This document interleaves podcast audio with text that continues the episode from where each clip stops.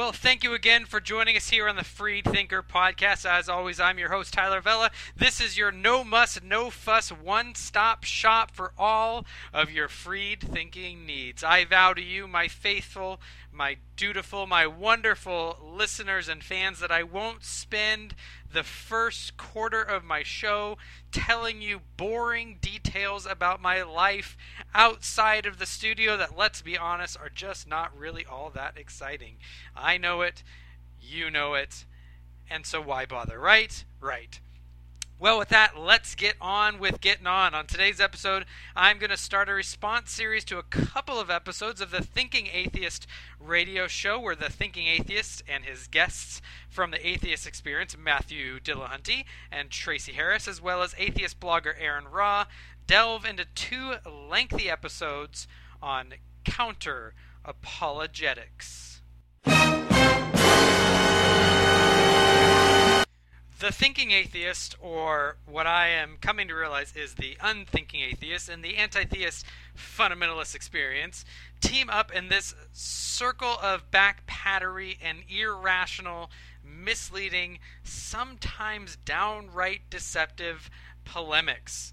Now, besides the fact that I've never been a big fan of cheerleading introductions, the kind of rah rah sis boom bah collage of uh, audio memes that basically uh, get your get your listeners riled up that they're going to agree with your position no matter what. Uh, besides that, come on, don't you know that religion is losing the battle on a hundred fronts, and that if you're a thinker, you're gonna be an atheist? Don't don't you know that? it's that kind of rhetoric that just makes my skin crawl. And for a lot of you who are atheists listening to me, I know from the comments makes your skin crawl as well. Well, the introduction to this episode of The Unthinking Atheist is no exception to the rule. Uh, but yes, that's a little off topic. Uh, but so is his beginning. Now, now, if you listen to the episode, you can skip the first eight minutes. Uh, I'm sorry that your kitty was having a bad hair day at the groomers, but can I have that eight minutes of my life back? By the way, this is the same gripe that I have with all radio and podcasts across the board. As much as I love you, yes, that means you too stand to reason. Uh, basically, there's no fruit of the subject until we get to about nine minutes into the episode after the introductions, and that's where we're going to cut in. On today's episode, I'm going to do something a little bit different. You're going to hear the complete audio, but as they go, I'm going to insert myself as if I was sitting in studio with them. Maybe as a little uh, angel or devil, depending on what your view is, sitting on their shoulder, just kind of chiming in uh, what what really they should have been thinking and talking about. Uh, so you'll you'll see as we go how really really problematic this gets. So really, if you want to skip to uh, this first audio clip, is going to come at about the nine minute mark, and it's going to go until about 10:53, and that's what we'll kick off from there, enjoy the show. And so when I was putting the show together, I thought, well, who would be great on the air? Who could speak to this type of stuff, especially sort of in the shadow of the May 31st debate in Memphis, Tennessee? By the way, Matt, well played and well done at that debate. I don't know. How'd you feel about the exchange after the fact? Did you look at it and have any thoughts about you, about Sye, about the evening in general? Yeah, you know, I've watched. I actually watched the whole thing twice because I watched it as soon as it went up, and then Beth wanted to watch it, so we watched it that evening. And having lived it once and, and watched it twice, uh, I have a lot of things to say. I mean, you know, I, it's difficult when you're trying to do a public debate. It's different than the kind of conversational debates that we have, you know, with the call-in show. And you, you come up with a strategy. I think parts of it uh, worked really well. I think parts of it did not. I made mistakes, some of at least one glaring error, and then a couple things could have been better. So I might do kind of a, a commentary video to accompany the debate so that I can get all of my thoughts out about it. It was a little alarming at the beginning, you know, when Sye's like, it has been revealed to me that it's true. It is therefore reasonable to believe it because it is true. Therefore, it is reasonable to believe that God exists. I mean, that was it. Uh, that was all he brought to the table for two hours. It was alarming. And is that a common precept thing, or is that just Sye's particular angle? I think that's mostly Sye. I mean, you know, even during the questions, there was somebody who was asking about other types of presuppositionalists, and Matt Slick had called into the atheist experience before to do the transcendental argument for the existence of God, which is a form of of the it's a, it's an attempt to justify presuppositionalism, I guess. I think Sye is his particular style is a little more flat than some others. I mean, he got away from doing evidence based arguments. Okay, I have a lot of things to say about the debate also. And to be fair to Matt, I've been pretty critical myself of Sye Ten Bruggencate's quote unquote presuppositional apologetics as well. My criticisms for the debate uh, between the two would be pretty evenly spread between Matt and Sye. So I think a lot of his criticisms of Sye's tactics, at least, uh, could be pretty well founded. We're going to get into more detail on this when we get into their criticisms of presuppositionalism with this next clip. And he, like I said during the debate, they've they've latched onto this idea that they have cracked one of the problems of philosophy, and that they're the only ones who can solve it, and nobody else can. And they don't demonstrate this anyway; they just keep saying it over and over again, and use people's honesty about acknowledging that they could be wrong and expanding that into something that it just shouldn't be. Okay. That's a big jump. How did they suddenly go from it just being Sye's flat presentation to they, they, they, as if it's all presuppositionalists or all apologetics, even? Now, we're going to get into the subject as we go, but if he thinks that presuppositionalism is just tapping into people's honesty that they might be wrong, he's just failed to understand what presuppositionalism is, on par with thinking that Romeo and Juliet is a comedy. Now this is this is surprising, but not surprising at the same time. Now he's had Matthew Slick on the show, and Matthew Slick isn't always the best example either, but he's still much more robust than what Matt Dillahunty is leading on right now. He either has no clue and has no understanding of what presuppositionalism is, or he's completely leading us around by the nose. This sort of seems to be kind of an aha moment. Look, he just admitted that he could be wrong, that he really doesn't know anything, as if that's a trump card. It seems like kind of a cheat because they're essentially saying, I'm the only one in the room who can know. That's exactly what he was saying. I mean, to my experience, presuppositional arguments are always, I'm right because I said so. Wait, I'm right because I said so then you just failed to listen to what the argument is. Tracie, do you have like a favorite apologist argument when you hear it? Do you have that extra vein pop in your forehead when it, you hear it on the show or when you're in discussions out there? Is there some specific just sort of cooks your noodle more than the others? A lot of them, to me, all just fall into the same category. They tend to me to be this problem of putting a cart before the horse, where people want to talk about the attributes of God or the effects of God before they've actually demonstrated a God. And I find a lot of time gets spent. I, I can't. I'm not really talking here about the the debates that are set up with specific questions because those they have questions already in place that they're going to address. So in those instances, you have a topic that's already there, and so you have to talk about that. But I see so many people get tied up in like arguing about the Bible or arguing about creationism or argue, and it's just like there's not even a God demonstrated yet. So why why is this discussion even happening? Like how did it even get this far? And that to me is is kind of the frustrating thing is the the amount of time spent on what I perceive as, as red herrings. Cart before the horse. okay. Uh, want to talk about the attributes of God before proving God, Bible, creation? How did it get this far? Red herrings? I, Tracie, I'm not sure you know what that term is if you use it that way. Now, now I would need a for instance to actually get a grip of what really you're talking about, but I often find that when I'm getting into discussions about the Bible or something like that, it's because the skeptic has said something like, "Well, the Bible is full of contradictions." And I asked them to justify that claim. I, I hear a lot from people. I'd like to learn more so that I can go into these discussions and understand the arguments being made and also understand how to get through or past or not even play some of the word games that apologists play. Okay, I don't have so much of a problem with this, but I have been told so many times by atheists that apologetics is the exercise of coming up with arguments after the fact of having beliefs. I can't put my finger on the exact time, but I'm fairly confident I've heard basically that from all four of these people on this episode at different places. And so, at what point will they be consistent and apply that to their listeners?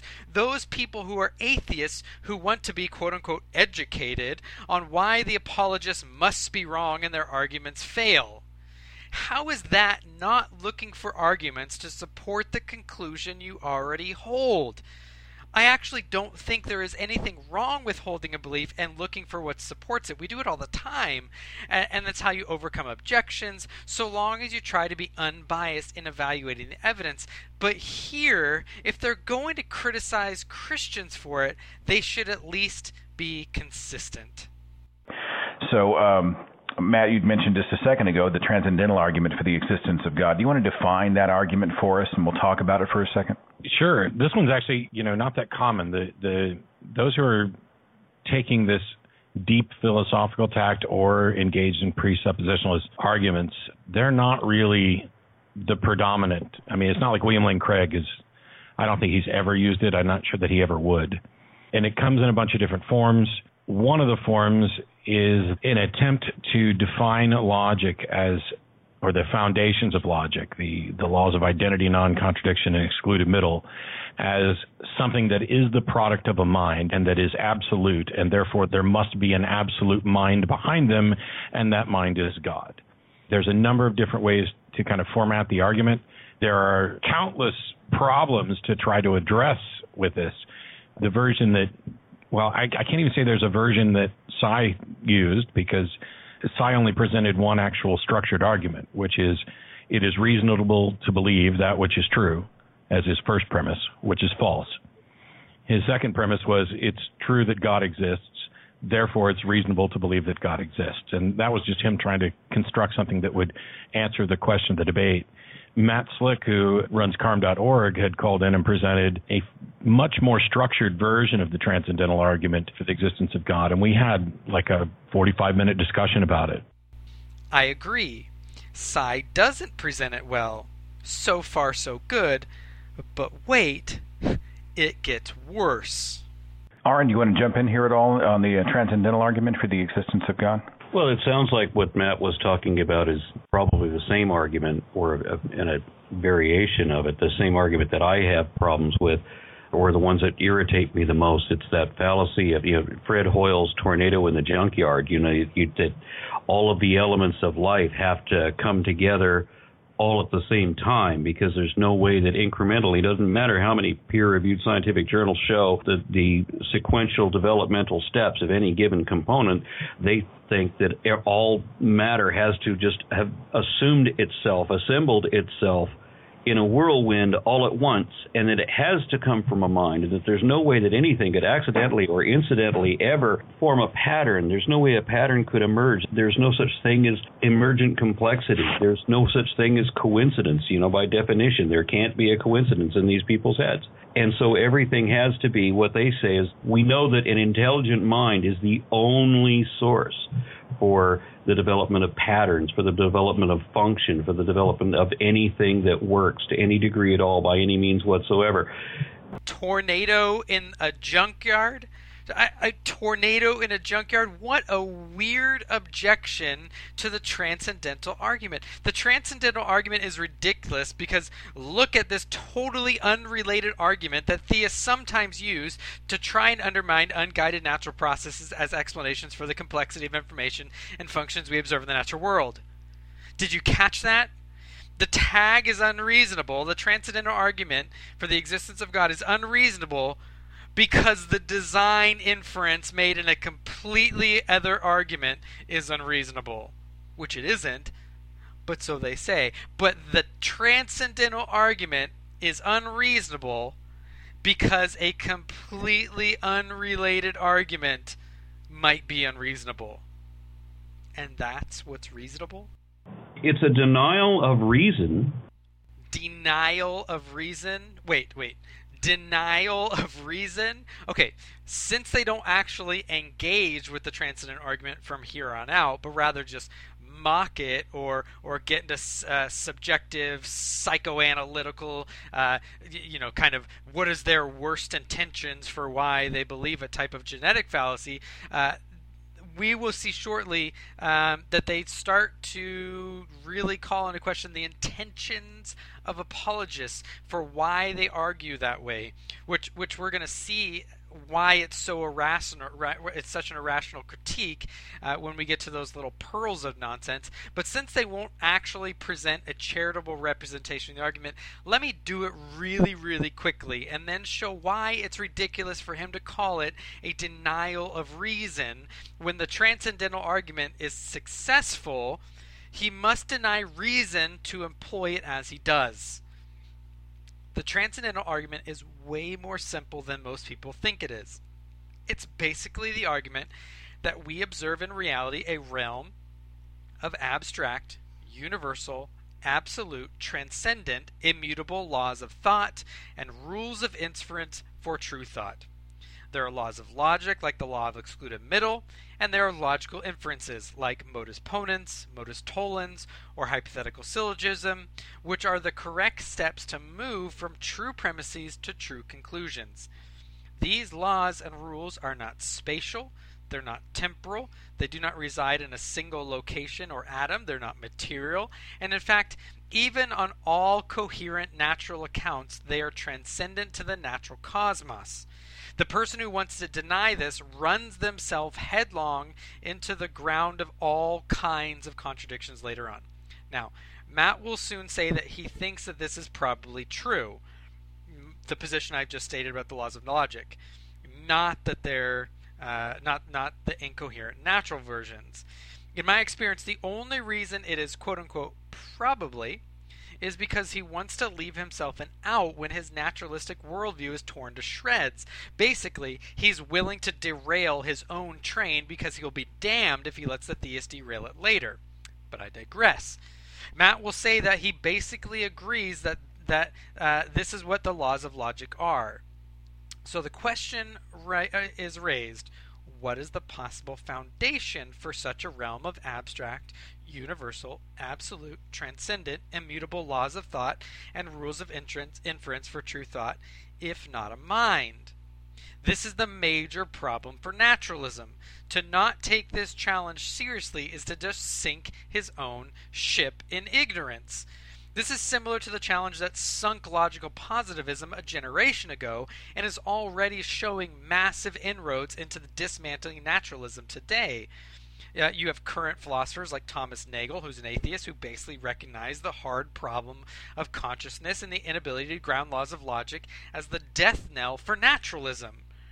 Others will say that in order to keep naturalism, we must abandon the view of logic as absolute or universal and just view it as a phenomenological feature that we project onto the world.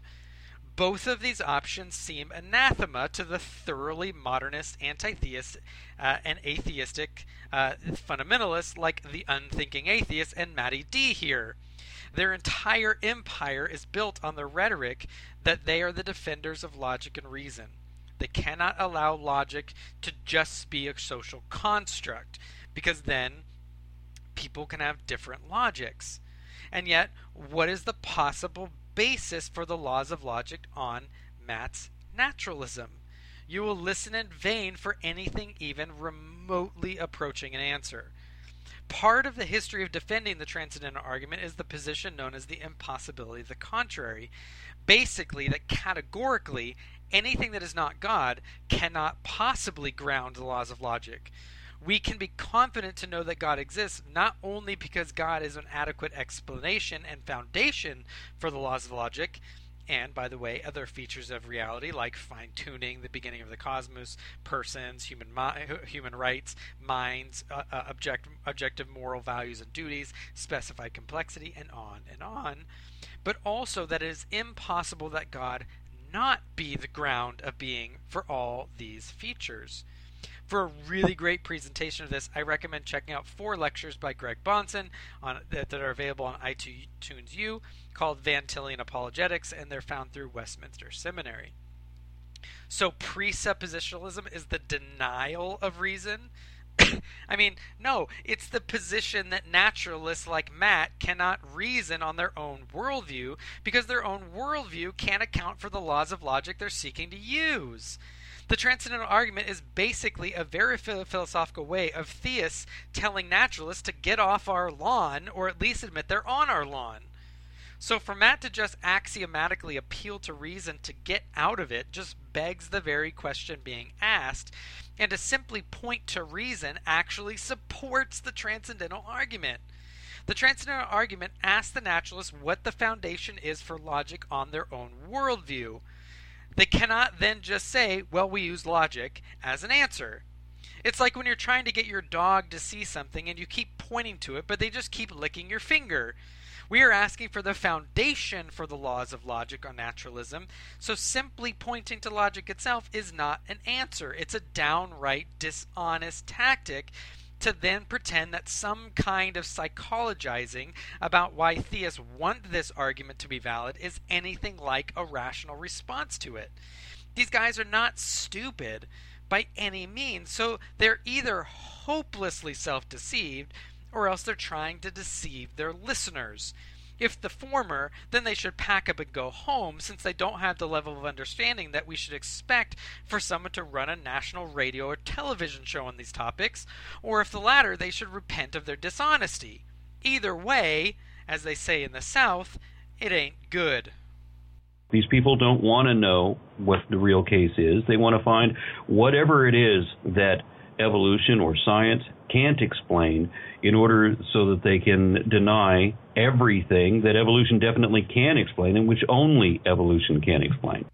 Whatever evolution or science can't explain. Well, yeah, that's part of the problem, Matty. Uh, what Matt is here conflating is naturalism and evolution. That is part of the problem. It is not that evolution cannot explain the laws of logic, which it can't. It's that naturalism cannot account for the laws of logic. And notice when, when Matt here conflates the two, uh, such that to deny naturalism is to deny evolution and science. I mean, why would it be a problem if evolution can't explain the laws of logic? So what? It can't explain a whole lot of things. Evolution isn't meant to explain everything. It explains biodiversity. Why should we think that evolution can be a foundation for the laws of logic? He seems to think that apologists only do it to deny what evolution can explain, which is ridiculous. Hey, Matt, we don't all reject evolution. In fact, I would say that this has nothing to do with evolution. Here, he's just trying to make apologists look bad by the old they hate science kind of rhetoric. I mean, if you can show that they're anti science, anti evolutionary Luddites, you've clearly won the argument, right? Rather than deal with the actual argument, he runs full sprint into psychologizing and misrepresentation. It's much easier to misrepresent and psychologize than it is to actually engage with arguments, after all. And which only evolution can explain? Really? Only evolution can explain the laws of logic?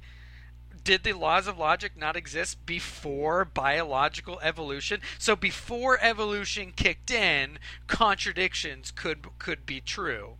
I mean, I can think of all kinds of explanations that can explain the same things as evolution. They just don't have the bonus of being plausibly true like evolution does. I'm not even going to to get to here get into the impossibility of evolutionary science to show the metaphysical claim about if evolution is guided or unguided rather than merely assume it which is fine on meta- metaphysical naturalism to do. We don't multiply causes where we don't need to, but assuming minimal causes doesn't prove that those are the only causes. So even his philosophy of science is terrible. It's even worse than them not knowing or claiming that they do know. It's this discomfort with that there could be something for which they do not have an explanation.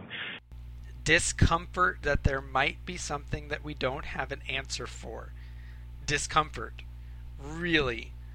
Have they done a full psych eval on all or even most apologists? I mean, I mean, here we're starting to see the inkling of the kind of Christianity that they came from. I've often commented on the apparent relationship uh, with a more fundamentalistic, the Christianity that they left, to the more fundamentalist, the kind of atheism they embrace. We're seeing some of the first signs here, uh, and we'll get that full blown later on. Now here, Matty D had some uh, uh had some certainty issues when he was a Christian and couldn't handle uncertainty. Ironic also, uh, since he seems to be certain about his total unfounded psychological generalizations, but that has absolutely nothing to do with the truth of the arguments. So we go from misrepresentation to psychologizing, from weakness to weakness something I tried to point out a little bit at the uh, refining reason debate, which is Sye and I would both agree that the logical absolutes are true. Great. We agree that they are true. Now, how do you base that within your worldview? And I am convinced that they're absolute. I don't claim to know this. I mean, I could be wrong about it, but all of the evidence points in this direction, and none of it points in the other direction. And how do you do that? How do you use, what do you use to evaluate the evidence? You use the laws of logic. So why do you believe that all the evidence points in that direction? Because the laws of logic and rules of inference confirm it. Why on a naturalistic worldview would that be possible? Now he says it's possible that the laws of logic aren't absolute. By the way, notice the irony of the so called rationalist, the defender of logic, saying that logic isn't absolute and that it's the theist saying that logic is absolute. Just notice the irony. But I think that he's being even more irrational here. He doesn't actually believe that. Why? Because he says he would be willing to change his mind if the evidence showed that the laws of logic weren't absolute. Well, how would you know then that the, uh, that the evidence showed the laws of logic weren't absolute? Well, by the absolute laws of logic, of course. I mean, if if he thinks that it's possible that it fails, then it doesn't. That might sound bizarre, but if the laws of logic can fail, then contradictions can be true. So the evidence would show that the laws of logic could fail, and so they don't show that it could fail. For those scratching your heads, Matty D just opened up the door to a patent contradictions. If they can fail, then contradictions are possible. So if it's true, then it's false, and that's okay with him. And so on. But he only could say that and want us to intelligibly understand him if the laws of logic are absolute, which is not possible on his naturalistic worldview. So again, he's borrowing the theistic worldview to even talk logically, or in this case, illogically, about the laws of logic. And on what basis can he deny that? He can only do so by appealing to necessary universal, eternal, absolute, immaterial, immutable, transcendent laws of thought, something not afforded to him by his naturalistic worldview. And then there comes the question of why are they absolute or why are they true? And I don't even know, you know, and I'll have discussions with, you know, Ozymandias and others about whether or not that's even a coherent question. I'm not necessarily convinced it is. To me, like I said during the debate, it's kind of similar to why is one one. You know, it's. It, I don't know that there is an explanation for it, and they're not only asserting that there must be, but that they have it, and yet they cannot demonstrate it. It's just they're going to presuppose this, and to me, that's just a violation of Occam's razor. Yes. Why is one one? because it is equals and we're the ones who are eh, i mean and there's someone saying that we're the ones assuming? He's just baldly asserting it as an axiomatic truth. Saying it is a meaningless question to even ask for grounding of them. The only people who ever say questions are meaningless questions simply because on your worldview you have no answer are the ones who really have no answer it's not like the question asks us to formulate legitimately incoherent concepts, like the question about if God can make a rock so heavy that he can't lift, which asks us if God can make contradictions true. Can an all powerful being make himself not all powerful? Can he create an infinite finite? The question uh, like that is like asking if he can make a square circle The question of the transcendental argument isn't asking for an incoherent. It's asking for the transcendental precondition that is needed to ground the realm of logical absolutes. It's not asking us to come up with contradictions. And what in the world does Occam's razor have to do with anything? Does he think that it's a violation of Occam's razor to posit a single explanation?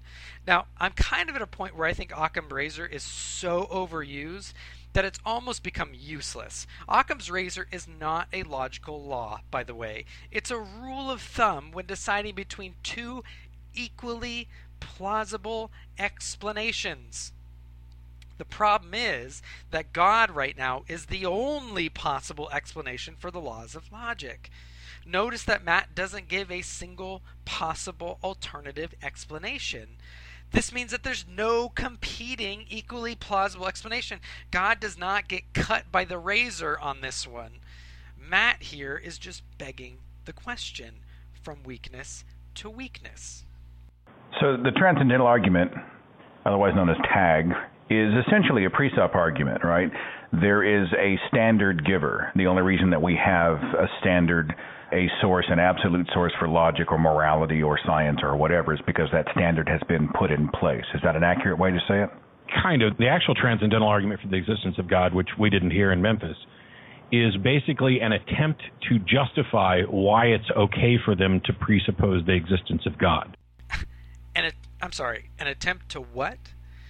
Folks, this is why I have over and over and over again said and wrote that before you criticize a position, you really need to understand it first. Because here, the unthinking atheist and Matty D don't even attempt to understand the argument and rather play fast and loose with genetic fallacies about subjective psychology. They misrepresent the Christian position on this. Insofar as they do that, they are fighting straw men of their own making. The problem is that so called skeptics who listen to this and never do a single modicum of research themselves, who will never crack open a book by Van Til or Bahnsen or Oliphint or Frame or Schaeffer or, or Lewis uh, or Lennox and so on, will never, ever, ever hear anything besides this and like little blind sheep think, oh yeah, of course they're trying to justify the assumptions. Theists are irrational and stupid, and us brights are scientifically proven to have higher IQs, and will then be on their merry way. For the unthinking atheist and Matty D here to portray it like this is just self deception at best and downright dishonest at worst but that is giving them too much credit, and they even understand that they even understand their opponents before knee-jerk reacting against it. If a theist says it, it must be false, and they must only believe it out of wish fulfillment. It is an attempted justification. Basically, they're saying, hey, we've got these laws of logic identity, non contradiction, excluded middle. They're absolute. They represent truth statements. They form the basis of all rational thought they are not dependent upon space, time, or individuals' minds. And I'm not necessarily completely sure about the last one. And you're not sure about the last one? Well, then demonstrate it. They form the basis for all true thought, but they can exist apart from a mind? Fascinating. They're not contingent upon the material world. I'm not completely sure about that, but I, I think that's the case. Not contingent upon the material world. He thinks that's the case, but he's not sure. Well, did they exist prior to the existence of the universe? He must say yes, or else all kinds of contradictions would follow. That the laws existed and not existed before, uh, that the universe began, the universe didn't begin, that the universe is finite, but it's also not finite. I mean, anything could happen if the laws of logic came into existence with the material world. The material world obeys the laws of logic, doesn't create the laws of logic. Because they would still apply. If there was nothing, nothing is nothing, it's not not nothing, and you know, etc. And because they want to try to claim that they're conceptual, the logical absolutes must reflect some mind, and therefore God's mind is the only transcendent mind. And then we have to go back to what Tracie said earlier, which is how on earth did you determine that there is some transcendent mind that you can tie this to? How did you get there? As the necessary transcendental precondition and the imp- impossibility of the contrary. Try to argue some other thesis. What other basis besides mine do you have to offer to explain the existence of laws of thought? They have none. And why would we need some other means to prove that there is a transcendent mind? Imagine I said to you, prove to me that you have a mind. And you start telling me that you have thoughts and will and can speak to me. And I say, no, no, no, but prove to me that you have a mind. You can't use those features to show that you have a mind. You must prove by some other means that you have a mind before you can posit your mind as an explanation for those features you would likely look at me like I was an idiot and move on. The same is true here. God is the only possible basis for the laws of logic. They can't wriggle out of it by saying, yes, but you must prove that God exists by other means before you can posit God as an explanation here. No. No, I don't actually. If God is the only possible explanation here, categorically, then the, then God is the only categorical explanation. No, I don't need to prove him on some other basis. If I have some premise P that P exists if and only if Q, then if P obtains, then Q necessarily obtains also. So if I only have laws of logic if God exists, and if the laws of logic exist, then God necessarily exists as the transcendent necessary precondition for those laws of logic. So no, Matty D, I don't need to prove by some other means to your satisfaction that God exists before the transcendental argument is used and there's no justification for it, and that's why it's called presuppositional apologetics. The presupposition could come from a place other than divine revelation. I don't presuppose it because I heard the voice of God, but because what? What other premise would I have to presuppose the existence of God? I'm sorry. No justification, and that's why it's called presuppositional apologetics. I mean, are you kidding me? This is not only philosophically totally inane, but historically ludicrous as well. It's called presuppositionalism because it deals with the level of presuppositions in all worldviews and asks on what basis any worldview can provide an adequate foundation for these features of reality. It has nothing to do with not requiring any justification. This is just downright dishonest on Matt on Matt's part. He now he's a smart guy. I doubt he doesn't know that he's being intentionally dishonest here.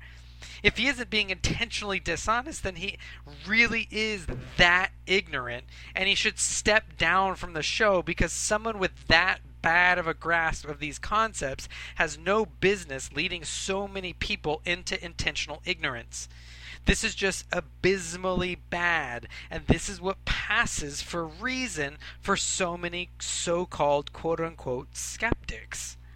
I can't tell you how often people just parrot off this kind of thing to me and have clearly not engaged a single fiber of gray matter in between their ears beyond simple read, memorize, and repeat. I've argued before in this episode, and I've argued elsewhere so often, that most of these vociferous atheistic fundamentalists, if you ask them the kind of Christianity that they held to before they were atheists, it's almost always the most hard right, fundamentalistic, legalistic, Pelagian, anti intellectual brand of Christianity you could find. Hardcore Southern Baptists, Assembly of God, Seventh day Adventists, and so when they come to atheism, they rapidly just become the atheistic version of that same thing. And we're going to see this here uh, that it rears its head over and over and over again. I mean, just wait until we start getting into the psychologizing about believers and fear based belief. That's coming, by the way, and it's fantastic. But for now, it's just showing that they are just unwilling to even first comprehend the arguments of those that they hate. They say they don't hate, but bigotry is always hate, and this is just bigotry with a very thin academic veneer laid over it. It's that bad. Merely being convinced that the logical absolutes need some foundation and that the God concept is defined as having the characteristics that you are convinced would serve as a foundation, you wouldn't need any actual revelation or anything like that. You could just say, I'm convinced the logical absolutes are true, but I'm also convinced that they need a foundation. And it appears to me that God has been defined in such a way that it would be a reasonable foundation. And so I'm just going to presuppose God. See, there it is again. It is so totally ignorant to just ignore what the actual argument is and pretend as if it's it's just saying, "Well, I'm just presupposing God because I want that to be true." It's just getting more and more absurd as we go down this rabbit hole. And that when you go back to look at what the types of answers that Sye gave on the rare occasions when he gave answers, you know, it's well, why does God do it this way? And his answer at that point is for reasons that are sufficient to God. yeah, yeah. It's, I mean, it's a huge tap dance. No, it's not a huge tap dance, and he only thinks it is because he's a sloppy thinker. Because he doesn't realize that he slides from internal critique to external presumption. So when you ask why God did something, should we expect to know all the reasons why God does something? No. God works because of the reason God chooses to work. That's the same thing for us. I do certain actions because of my certain choices about those actions. Sometimes we know why, sometimes we don't.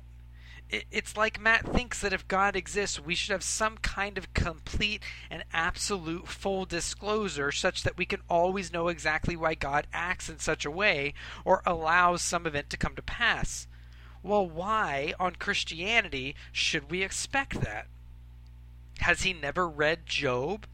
Now, he may want to say, but you haven't proven God exists, so you can't appeal to God.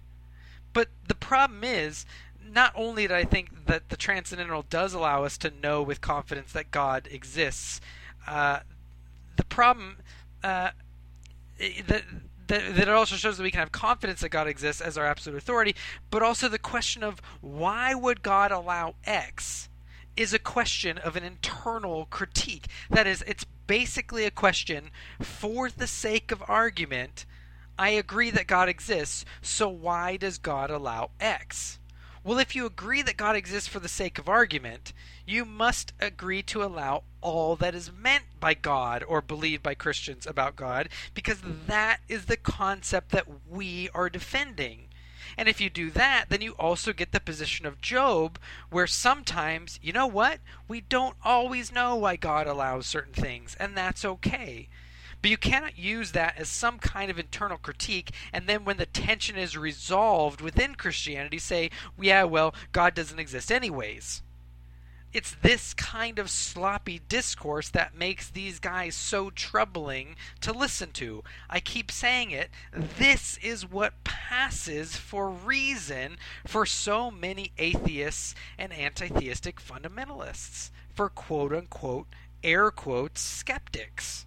Well, uh, and also what Aaron was saying earlier about the idea of plugging in God as opposed to natural explanations and say it's to me, it's less about the problem of them claiming that it's God as they're making a positive claim that it can't be nature. Well, that's the question. Can it be true?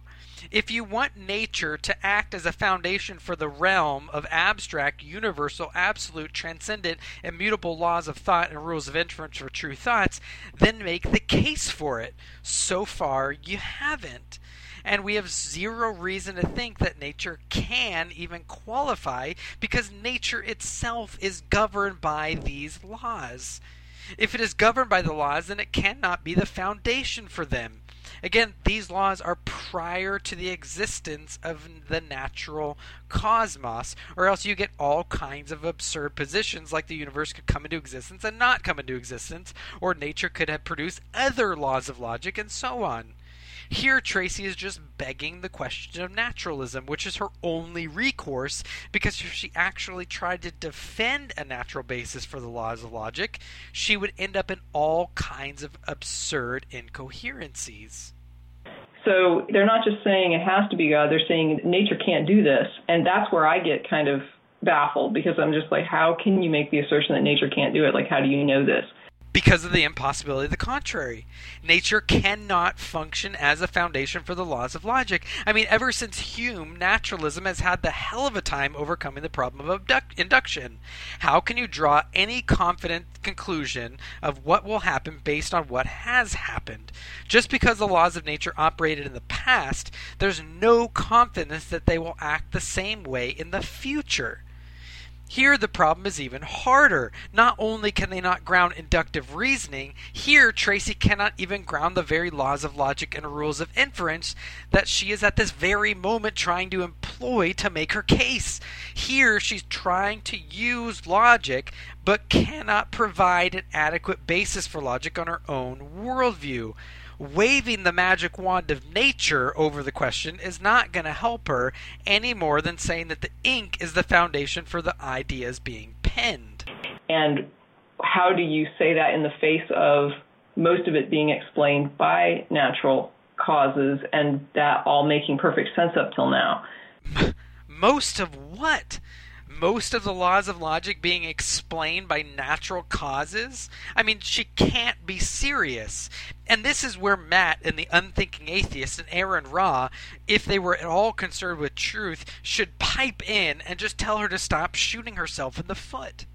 It doesn't make sense to me that somebody would look at what nature is doing and only see nature doing it and then assert that something must be behind it. And the logical absolutes are kind of the same way and the logical absolutes are kind of the same way.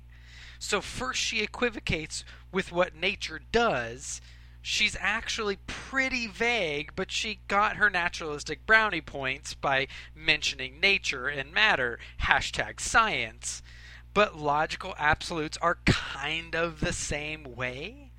I mean, this is just the any any philosophy 101 student if they argued this in a paper would fail.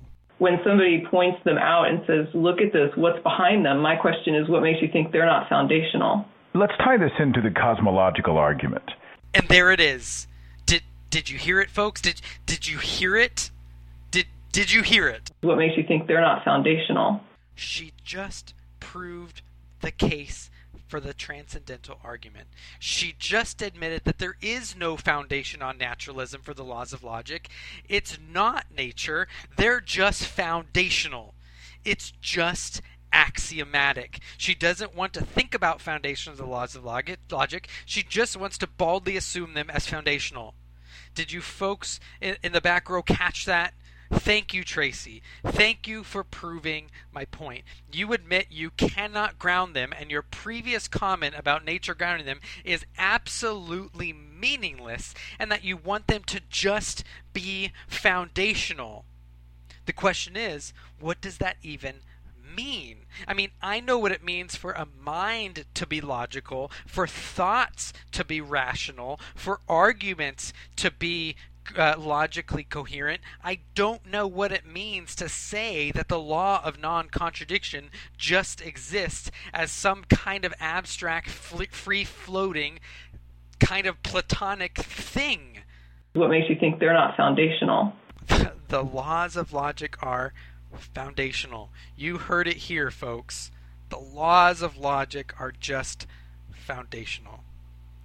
At this point, the unthinking atheist then tries to sweep up the mess by quickly moving into the cosmological argument, and that's where we're going to pick up next time. Thank you again for joining us here on the Freed Thinker podcast. If you'd like this episode and more, visit me at the blog at thefreedthinkerpodcast.blogspot.com or email me at freedthinkerpodcast at gmail.com or stop by and visit us on Facebook. Thanks again, and I hope you're having a great day.